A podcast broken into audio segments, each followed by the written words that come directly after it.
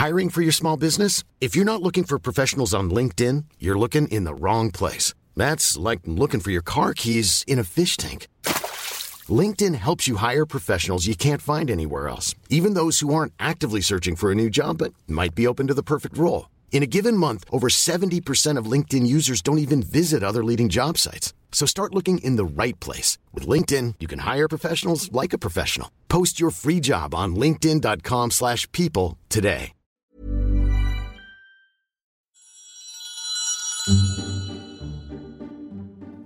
Welcome everyone to another week of Reality Reno with Mitch and Mark. Mitchie, our week had a different perspective this week. Mark, it was all about getting organised. We've got this Reno hanging over our head. We started with that. So we were all about getting organised in the shop, the online store, and around this house because we've got to get this thing started. So we can focus on what's happening here. People following us on social media might have seen a little video with Jason. We've got some more to come because we spent time with him looking at what we want to do.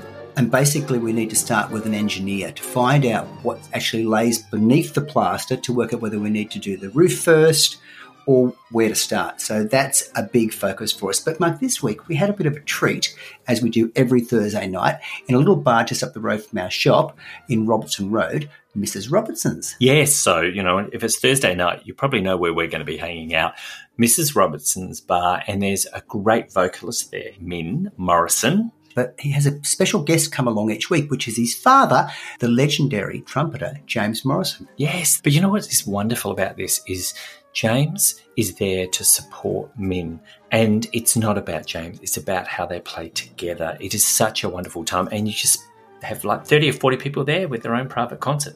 And speaking of support, our guest this week is a person who actually is a vital support link for The Block. Yes, we get a chance to talk to this person. They would turn up every week and provide support when we were on The Block. They've done it for years for people, but they have so much knowledge about property and real estate.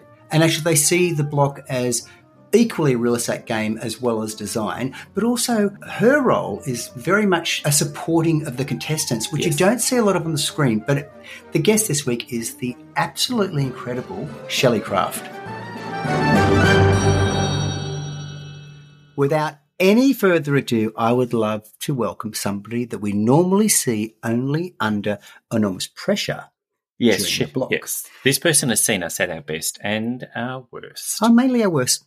The incredible Ms. Shelley Craft. Welcome, Shelley. Well, thank you so much for having me. I know you took your good time in getting to me, but, but I have been listening to your podcast, and it's so great, as you said, to see you guys in a more relaxed fashion. You're looking very relaxed today. We've got a lot of chest happening. We've got some fabulous lace happening.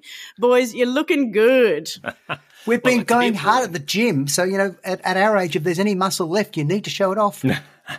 This is the thing though, right, isn't it? It's all about just feeling good at no matter what age we are at. I'm just over 45 now, and I think we're hitting our stride. I think we're just coming good. You know, I think it's so true, and I would like at some point to get to talk about The Aging Project because I think that's so interesting. And that's Shelley's podcast. It's Shelley's podcast. What's interesting for us, we always reflect on we're the oldest Block contestants living. So we haven't lost that many. No, but if you wind back the clock to the very start, we are older than anyone that's ever done The Block today. Not just the oldest. You look better than any of them. Let's be honest. Come on, fellas. That'll be our secret. Stop it. Right? But actually, I'd like to stop with the aging process. I'd like to go wind the clock way back to how did Shelley Craft become Shelley Craft, and we have something very much in common because we both, as young teenagers, worked at McDonald's. Yes, we did, and I still credit McDonald's with pretty much any ounce of work ethic that I have. I was lucky enough to have an amazing franchisee who was very strict on not only uniform but procedure, and as anyone who's worked at Macca's would know, the QSCV, quality, service, cleanliness and value, and I still hold those values so much at the forefront of what I deliver, hopefully, in any job that I've had since then and through any job that I will ever have, is delivering quality, service, of course cleanliness, and value for money. And look, it's a pretty simple rule, but I got that from Macca's and I do still hold it very much to heart.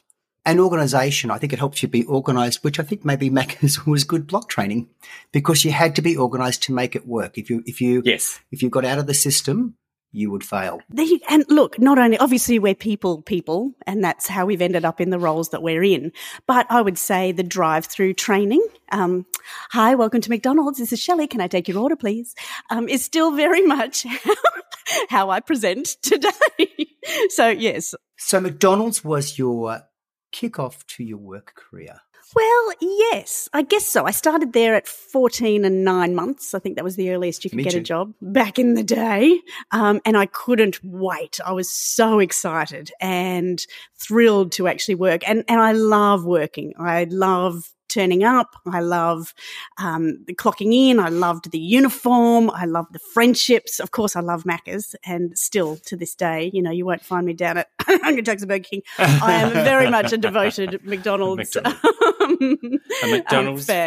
Yeah, I am. And so much of that comes from the good times that I had when I was there. So, yeah, from year 10 right through to year 12. You almost left school to take a management position there. I did, actually, yes.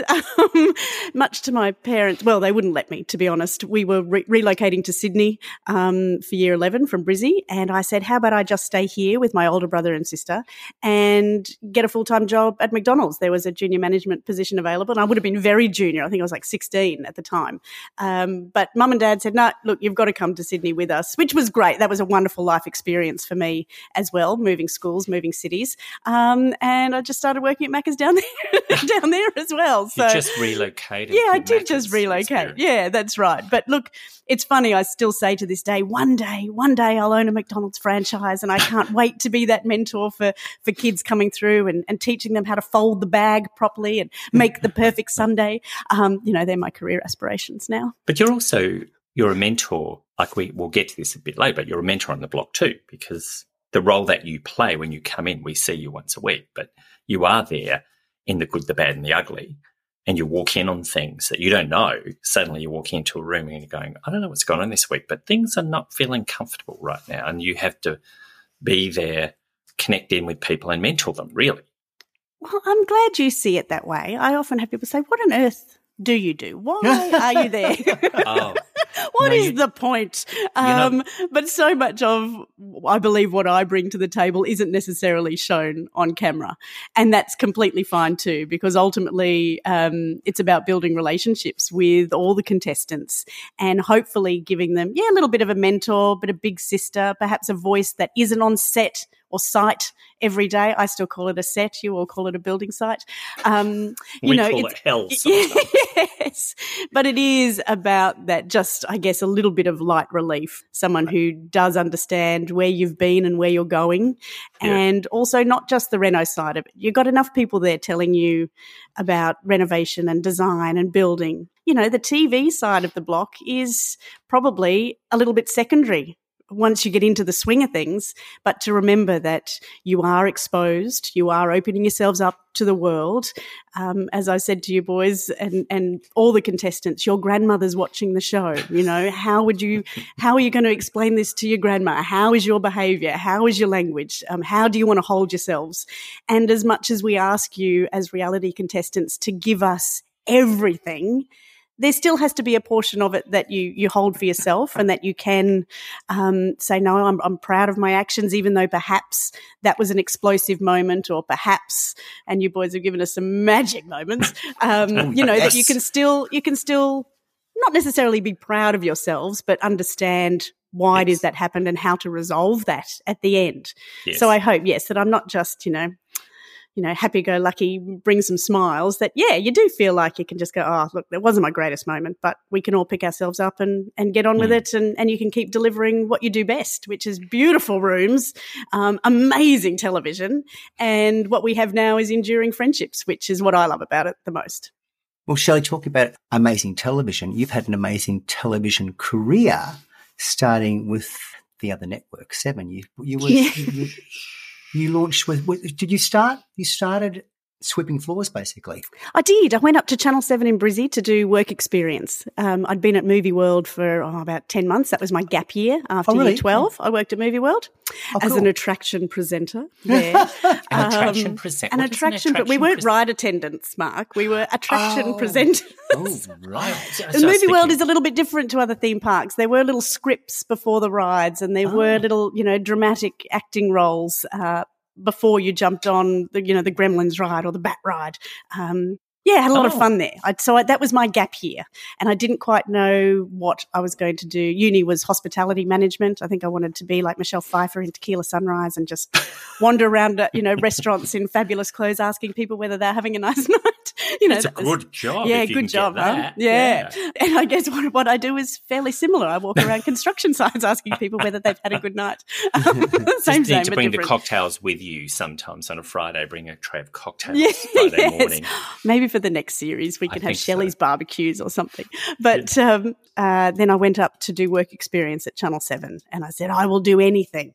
I don't really even know what it is I want to do, but the idea of TV sounds great. And a girlfriend of mine who I had worked at Movie World with, Teresa Livingston, had just got the role on Agro's Cartoon Connection. And most of you think that Teresa and I are the same person. We look very similar. Yes, we both worked on kids' cartoon shows when we were younger. And people say, you worked with Agro. I go, yes, I did. I'll take the credit. That's fine. No, that was not me. I did Saturday Disney, which was same network, same office, same building, just we had Disney cartoons and I think she might have had other cartoons. But the thing I think is really interesting is... What's that, Margie? Summer Olympics. Because, people associate with you with a lot of, more soft entertainment, would we say, fun things. Soft entertainment, that sounds pornographic. But you did Summer Olympics in Sydney. And I remember coming into Sydney. I lived in Melbourne then, but coming into Sydney and the whole city changed with the Olympics. What was it like to do that? Oh, look, it was extraordinary. And I'd say to anyone who's ever travelling, go to an Olympic city when an Olympics is on. You don't even have to see an event, but if anyone remembers the Sydney Olympics, they just turned it on. Sydney was on fire. It was so magical. And even if you didn't get to a stadium or you didn't get to see a medal ceremony or an opening ceremony or closing, whatever it might be, there was arts and there was culture and there was theatre and there was parties, and Sydney was just, I think, the best it's ever been. It always comes up. We could do it again. We could do an Olympics. I know Brizzy's got the next one, or the Gold Coast. But I think if you can go anywhere just to be a part of an Olympics, and I was lucky enough to be a part of the broadcasting team. Yes, it was amazing. Back then. I still did colour. I did colour stories, colour and movement, which is what I do best. We need colour and movement. Hello, you're talking to us, colour and movement. That's right. You boys are the epitome of colour and movement. But it was my job there working for Sunrise was really to show all those other things that were going on in Sydney at the time of the Olympics, and then lucky enough to do a few Winter Olympics with Channel 7 as well, which is, one of my true passions, and that's on still on the other network now. But that was great, and that was more of your sports interviews and athlete interviews and things like that, which is, another passion of mine. I've been around a while. I've worn a few hats. One thing that I find is really interesting, everything that you do, you seem to enjoy life so much. You see that positive in life. You're up. What drives Shelley Craft's approach to life? My approach to life is how bloody lucky I am and have been in every aspect. You know, I've got an amazing family. I had a great childhood. I've been lucky enough to have jobs that I've enjoyed every minute of.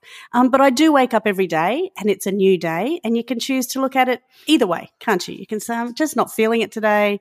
I'm going to take that out on everyone else. Or you can say, I'm just not feeling it today, but God, I'm here. And aren't I one of the lucky ones to even be here to give it another shot? So, look, I'm not going to say I don't have my crappy days. There's days where, you know, there's 100 other places that I'd rather be or things I'd rather be doing. But I know how blessed I am, and I do try to make the most of everything. You know, when I was working at Movie World, for instance, there was the Western Action stunt show then, and I really wanted to be Calamity Jane because I had these aspirations of being an actor too, once upon a time. A stunt actor, by the way. Not just a regular actor. No, but I shoveled manure for a living because I wanted to show the stunt coordinators and the people in charge of that particular show that I would do anything to have a shot. So, you know, once you've shoveled shit for a living, you know that, you know, everything is up from there. But I also enjoyed that. You know, it was a learning experience. And I'm the first to say that I'm a beginner at everything. Every day there's something new to learn. But I've also been exposed to so much, you know, through my traveling on the great outdoors particularly. Yeah. I saw the best and the worst of the world. I saw the best and the worst of humans. There were countries that we would go to where you just, you know, here we are trying to sell the dream of isn't this a magic place to come on a holiday, and, you know, sort of behind the scenes you're like, wow, I didn't know people lived like this. Oh, really?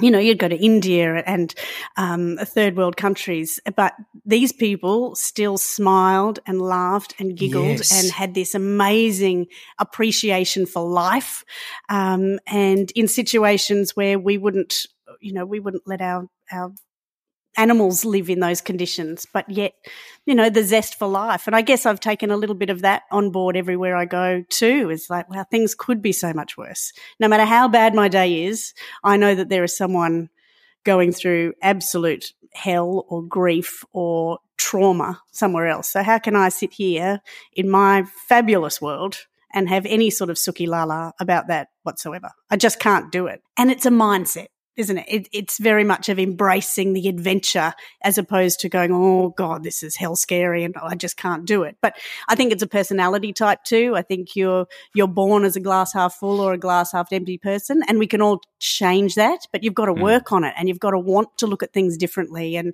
I sort of talk about that fake it till you make it pretty much. Yes. But that's the same for your mindset as well. You can wake up every day and go, oh, it's a crap day, but I'm going to pretend it's awesome, and eventually that will kick in and you will sort of kid yourself almost that every day is awesome, and suddenly you're like me, you know, 30 years later and every day is awesome.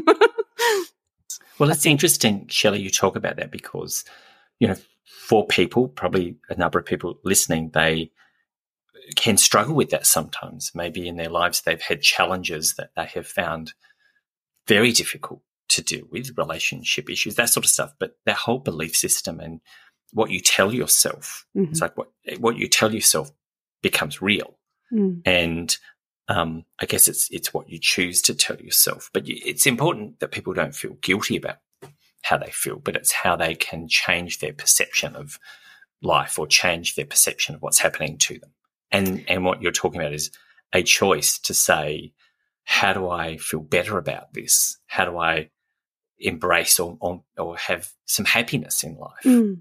Or what am I learning? What is there to learn from this? Yes. And I'm not saying you have to be happy every day. Like that's a big ask, isn't it? But to be aware and appreciative of the good things. Surely even in the darkest times there's one good thing or one good thought or memory or dream that might just help you get through that day, and then the next day you do the same. You know, you just think of that one thing, and maybe the next day there's two good things that you can draw on. And look, I'm I can't even imagine being in a place where you couldn't think of one thing that's worth getting out of bed for, you know. Oh, troubling a block contestant, love.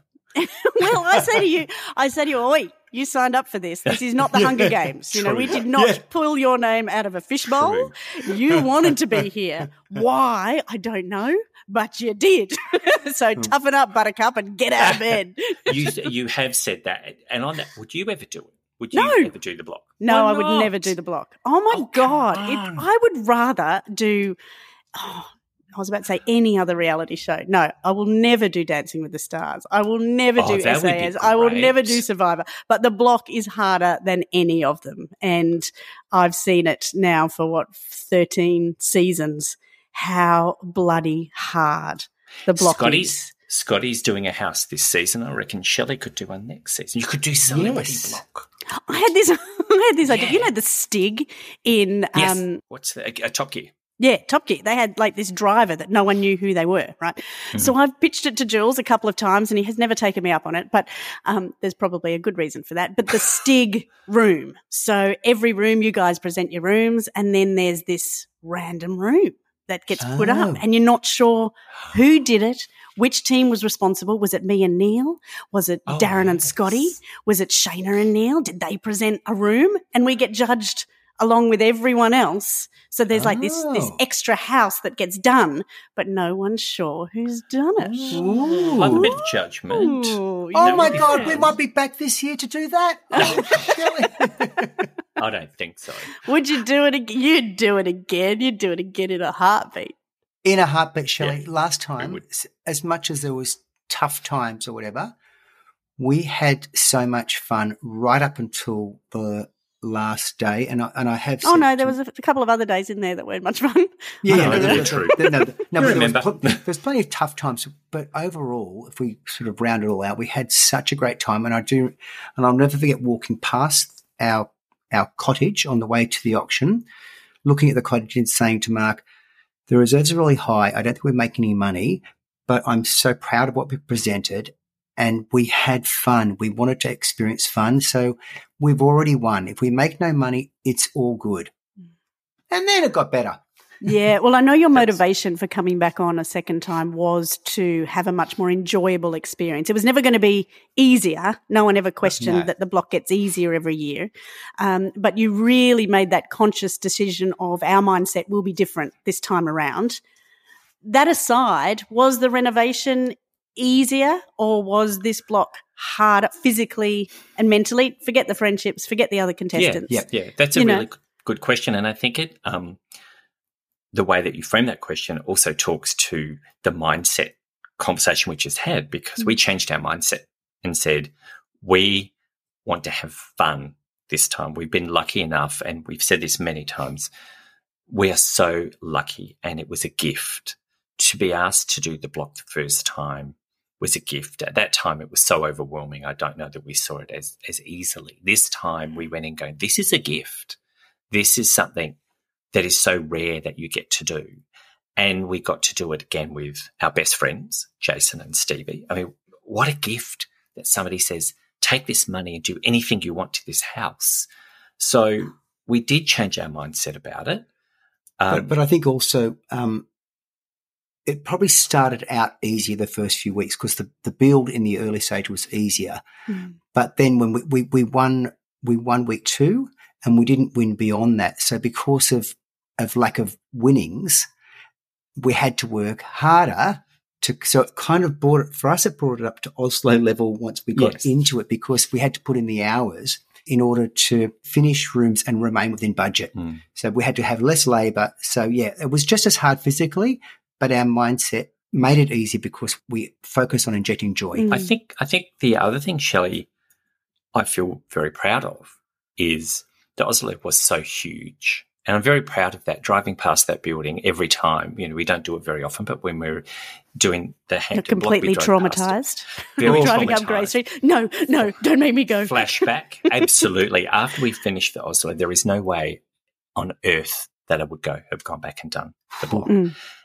Because it was I just felt so overwhelmed by it. Going back and doing the All Stars and helping Harry and Tash helped me kind of recover a bit. I think proud of the Oslo because that was so enormous, proud of what we did in that space because it was so different, proud of Hampton because there was no floor plans. And I think, you know, when you look at that, and it's, you know, it can look sometimes scientific, like, oh, it's just putting the walls up.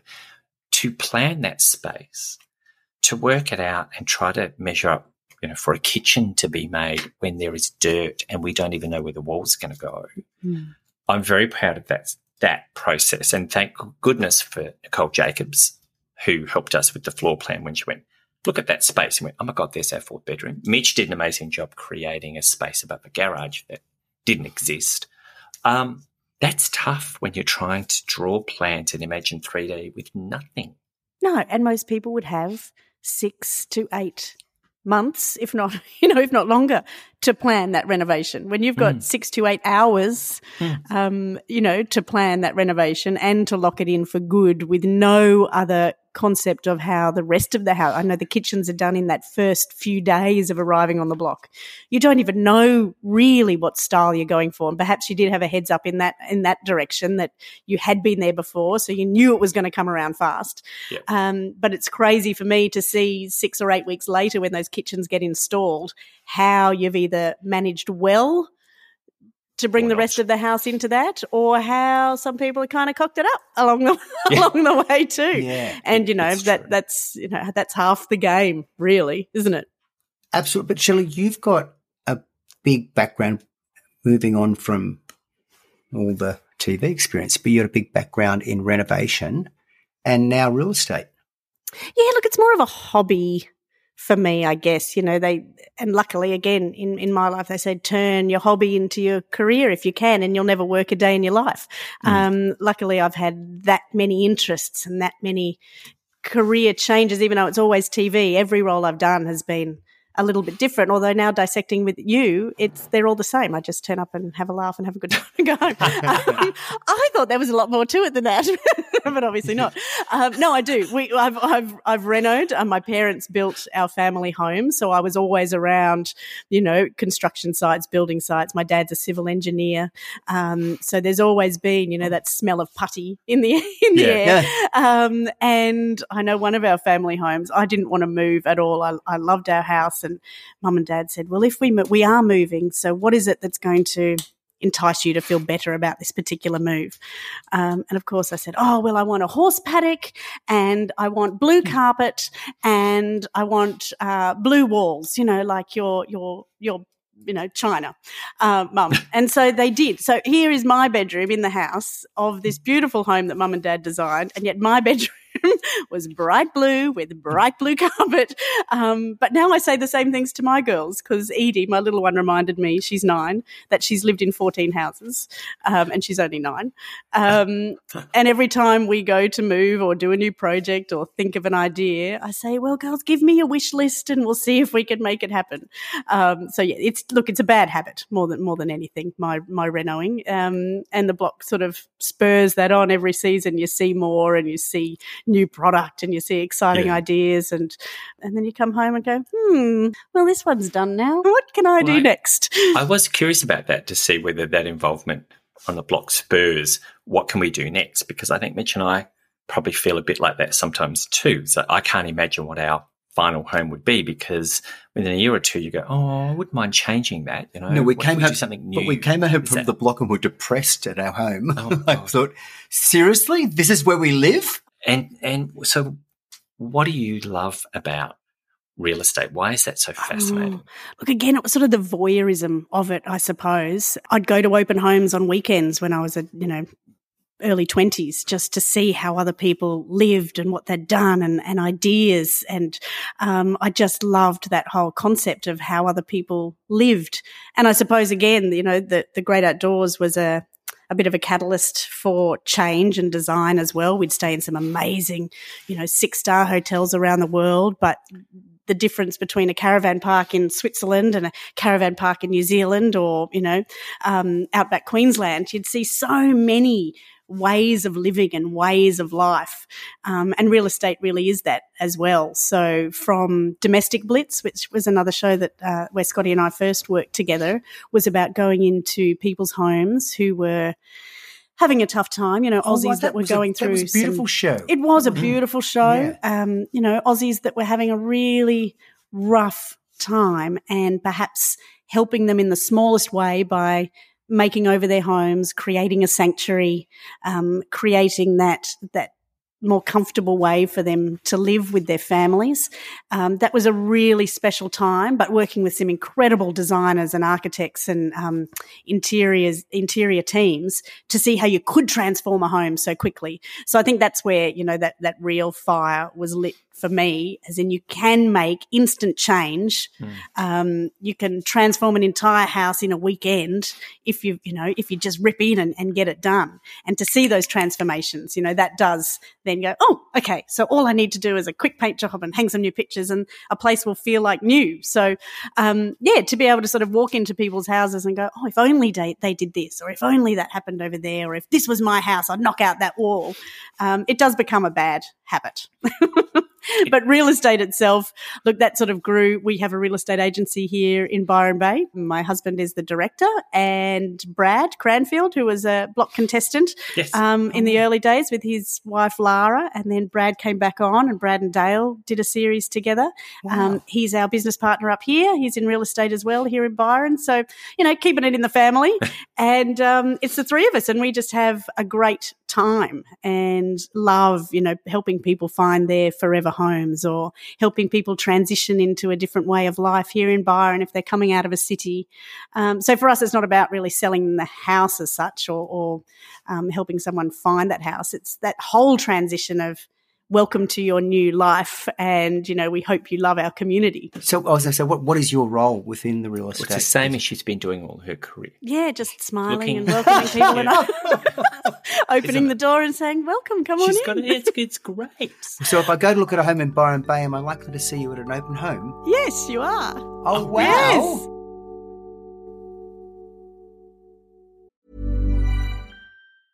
I'm Sandra, and I'm just the professional your small business was looking for. But you didn't hire me because you didn't use LinkedIn Jobs. LinkedIn has professionals you can't find anywhere else, including those who aren't actively looking for a new job but might be open to the perfect role, like me.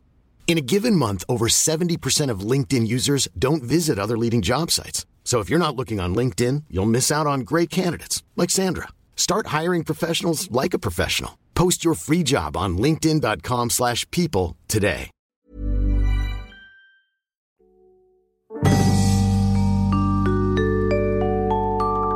Real estate's been really, you know, for us it's been very interesting in the last 12 months. I mean, obviously the block's been interesting, but real estate generally, because with COVID, you know, we'd bought into Newport just before the COVID restrictions happened, and I thought property prices would go down.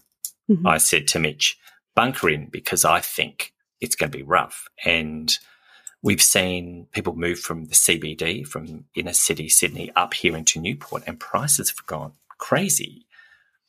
As a real estate background person and somebody who's been involved in renos and property, what do you think the next few years looks like for Australia? You know, where's property going? Ooh, look, my opinion is anywhere along the East Coast, anywhere with a little bit of space, you're going to be fine. Your prices are going to keep going up. There's always going to be that desire for Australians to live closer to the beach with a bit more room. We've seen COVID, you know, the best of COVID was, I think, proving to people that there is a different way of life there. You've just got to embrace that. And I don't say everyone's going to pack up and move to a regional area or something, but that idea of I can do things a little bit differently. And if I was to, say, move to a regional town, what opportunities are there? You know, could I work remotely, or do I find something else to do with my life that I really love, that I can do with more space around me or more time for my family? Having said that, I think a lot of people too realise that, no, I do love the city. I need that energy and I need that connection with other people, and I need to work in an office where I'm feeding off the energy of other workmates around me. But I think regional areas are going to continue booming, whether it's the tree change or the sea change. That's going to continue to grow. There's no doubt about it. Interest rates are always going to be a tricky one. And I know we've sat at, you know, flatlined for a few years now. So it's going to change soon. Yeah, it does. And I think that's where perhaps there's going to be a little bit of discomfort for people there, which is tough, because everyone deserves that sanctuary. Every Aussie should be able to own their own home. There is no reason for this, you know, this happy country for people to be struggling to find somewhere to live. That's just, to me, that's the most heartbreaking thing about our economy at the moment. You know, we hear a lot of people these days talking about being worried about the future for their children getting into property. You know, a lot of people, and we often hear people saying it's so hard, you know, how do kids get into property? Like, do you have any advice for people? Is it like just buy something? How do you start? Yeah, look, I guess I would. I would say once your foot is in the door, you can then always leverage off that. And I know there are some amazing mentors and some incredible books and podcasts and blogs out there about how to do just that. But I would say, you know, just get in the door. It doesn't have to be your forever home, and you don't even have to live in it. You know, there's an amazing rental market out there. But if you have saved enough for a deposit, and again, with interest rates so low at the moment, I'd say if you've got a skerrick of lending in you or job security in you, just get in the door and look to those regional areas, because yes, you may not want to live there, but somebody does, somebody will, and somebody will rent that property from you. And once you have that first little holding, and property prices will increase. We've got so much space here in Australia, and there will, once the doors open, we will see that flood of immigration again, and people wanting to live here because it is such a beautiful place to be. So I'd say just do what you can to get in the door, and from that point you can always grow from there. But I like that idea, and it's that positive statement is even if it's not where you ideally want to live now, you've got to start your plan long term. So you might buy something regionally that is rental, and we've spoken to people on this podcast where that's their strategy. They don't live in the property, they buy and rent it out because it could be 5, 6, 7, 8 years where you're aiming towards that home that you really want. And I guess it's also why renovation is important, you know. That's why. That's right. You know what a lick of paint can do. You can know what just doing a little bit of tidying up in the yard can do. You can make enormous changes with very little funds and very little effort. Shelley, speaking about property and big property, or people going regional, this year on The Block, they're going regional. Absolutely. Kind of and they're talking now, if I've got it right, they are doing 10 hectare lots each duo, each couple have a 10 hectare lot. Is that correct? I think they're 10 acres. Are they? Or 10 hectares? 10 acres, I think. 10 hectares? See, this is how much I know before I go in. That's a bit old-fashioned. They're at the hectares these days. I'm just figuring they're going to need a Shelley Craft buggy for you to get between houses to have a chat to someone. Oh, or a horse. Give me a horse. Oh, really fun. That'd be fun.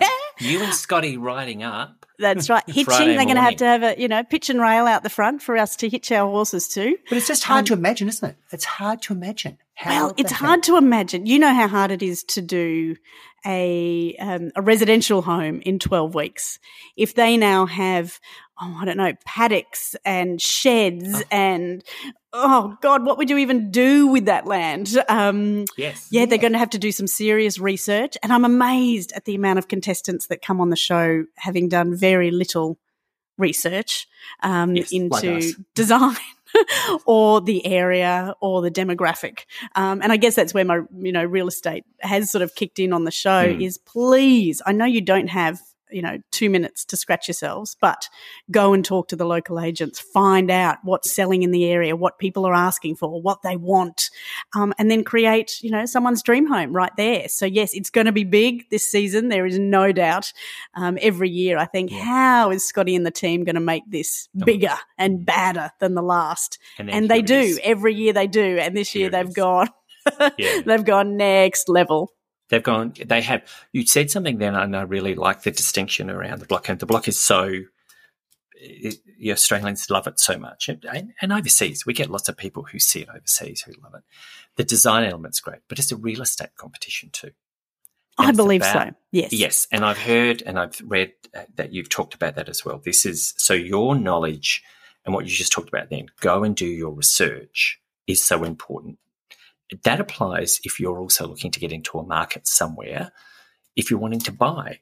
And I think a lot of people get scared of asking questions, scared of going in and talking to real estate agents in that local area to find out more about, what's happening in an area. We certainly in the Hampton season we thought about that area. We thought about it with Oslo too, St Kilda being a very different area than Hampton.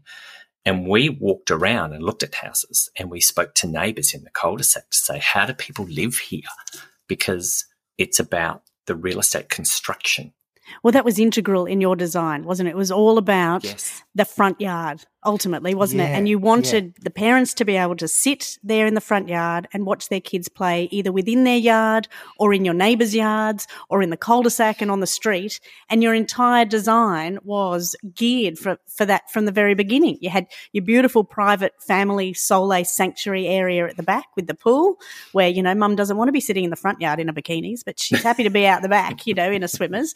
But yet to be able to have those afternoons, which we all dreamt of as kids, and we were lucky enough to live in a time where you did play in the cul-de-sac until dark, you know, until the dinner bell rang, or for mum it was like when the street lights go on, you got to come inside, you know. That was kind of that was it. And I think Bronte Court was very much that for all of us, was about how are the families going to live, and you did that the best, and obviously took out the block. I think winning the block is about, it's so totally up to somebody wanting your place more than another house. Two people wanting your house. It's auction order. It's who turns up on auction day. It's real estate.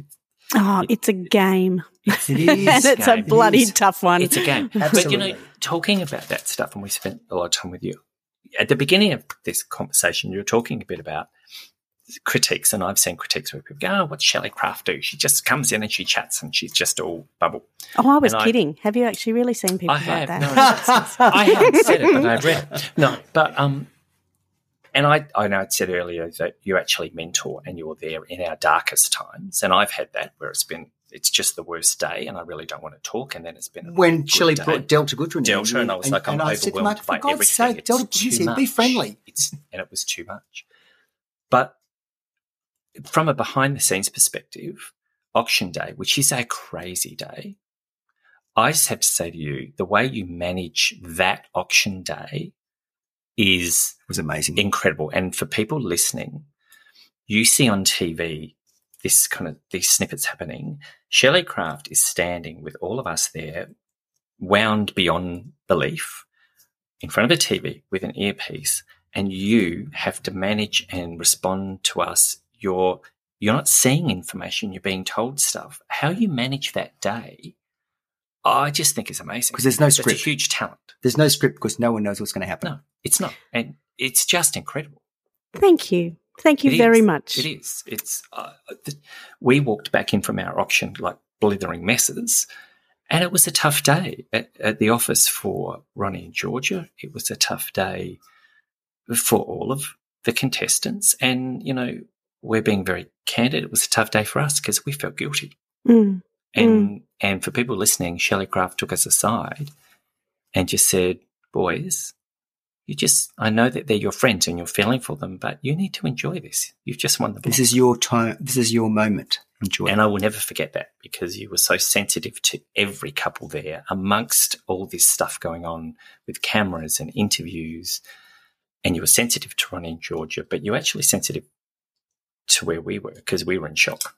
Well, everyone's journey is so different, and everyone's motivation for coming into the show is different. And I'm sure by the time they get to auction day, you know, their motivation is very different again, and they've had time to reflect, and they've watched again their behaviour over the show, and they've seen how they've grown and changed. And that is my biggest joy of the block, is watching people, even as the elder statesmen, as yourselves, how much you grow and change as people over the series. I'm very conscious of what it is you all want and need from the show, what you expect the block to deliver, whether it does, whether it doesn't. And I guess my biggest piece of advice is always, this is just the beginning.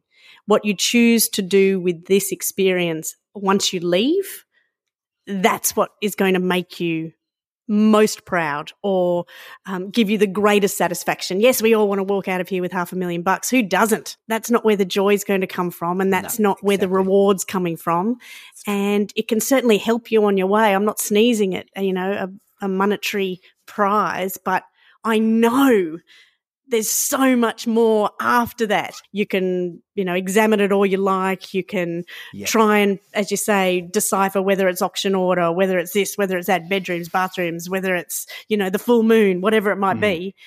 Who knows? Once that train leaves the station on auction day, you just got to hang on for the ride. And as I said, know that everyone's mission for being there is different. Well, and I think you know, it's my job to bring that to the audience as well. I'm sort of bringing them in as the sixth couple into the show, and everyone sitting at home is rooting for you the whole time. And, you've got to be sensitive to everybody's feelings. But you deserve that win fair and square.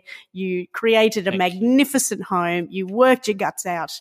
And no matter who had won that day, everyone deserved it. Everyone deserved the win that day. Yes.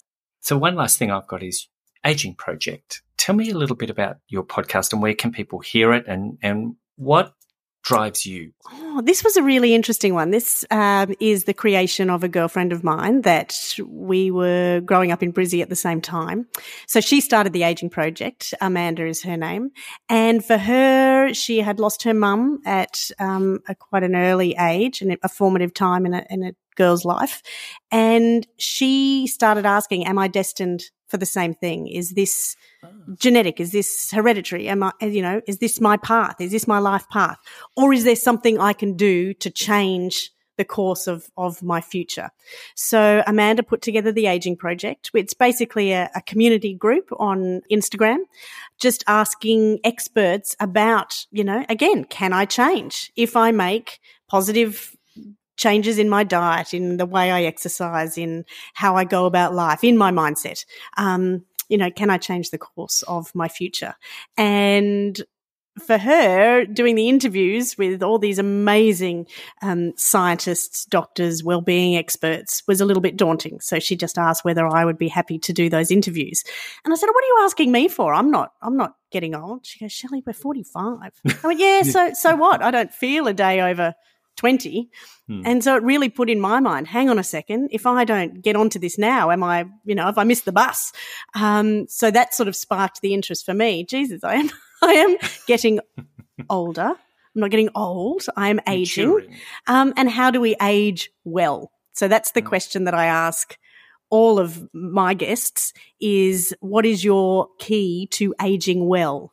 And as I said, we speak to people who have very different takes on what that is, from the science right through to the holistic. And there's just some great women on board that say it is just all about your outlook on life. The one thing that does come up time and time and time again is just being present, being good to yourself, listening to your body, and having time for you. Shelley, thank you so much for joining us today. We're very privileged to have met you and to have worked with you and to have had the whole experience. Yes, and I want to come and see you in Byron. Oh, yes, please. Come on up. The weather is fine. And we'll also pop in our podcast notes a link through to your aging podcast. Thank you very much. Yes, The Aging Project. You can find it wherever you get your good podcast, wherever you find this podcast. I'll be there too. Thank you so much. It's so gorgeous to see you. You look fabulous as always. Oh. Mark, isn't Shelley Craft the most delightful person? She's full of positivity and joy, and definitely in the glass half full camp. Such an interesting career, starting with McDonald's all the way through so many different genres of TV, but all pretty much reality type TV. Yeah, it's so good to talk to her and spend a little more time. Often on The Block, your time is 5 or 10 minutes with her and then managing the auction. But listening to positivity and how she approaches life, I think her podcast that she's doing, The Aging Project, sounds fantastic. It is important, though, that we let listeners know, sometimes you can have days where it feels a little tougher than normal. And if you do need support, please know it's okay to ask for support. We will leave details in our podcast notes for some of the support services like Lifeline or Beyond Blue that are there to support you too in your journey. So that's a wrap for this week. Thank you so much for joining us on Reality Reno with Mitch and Mark. And remember, we love a review, so judge us as much as you like. And look for our podcast where you find all good podcasts, including Spotify, iTunes, and Acast. Bye for now, guys. Catch you next time.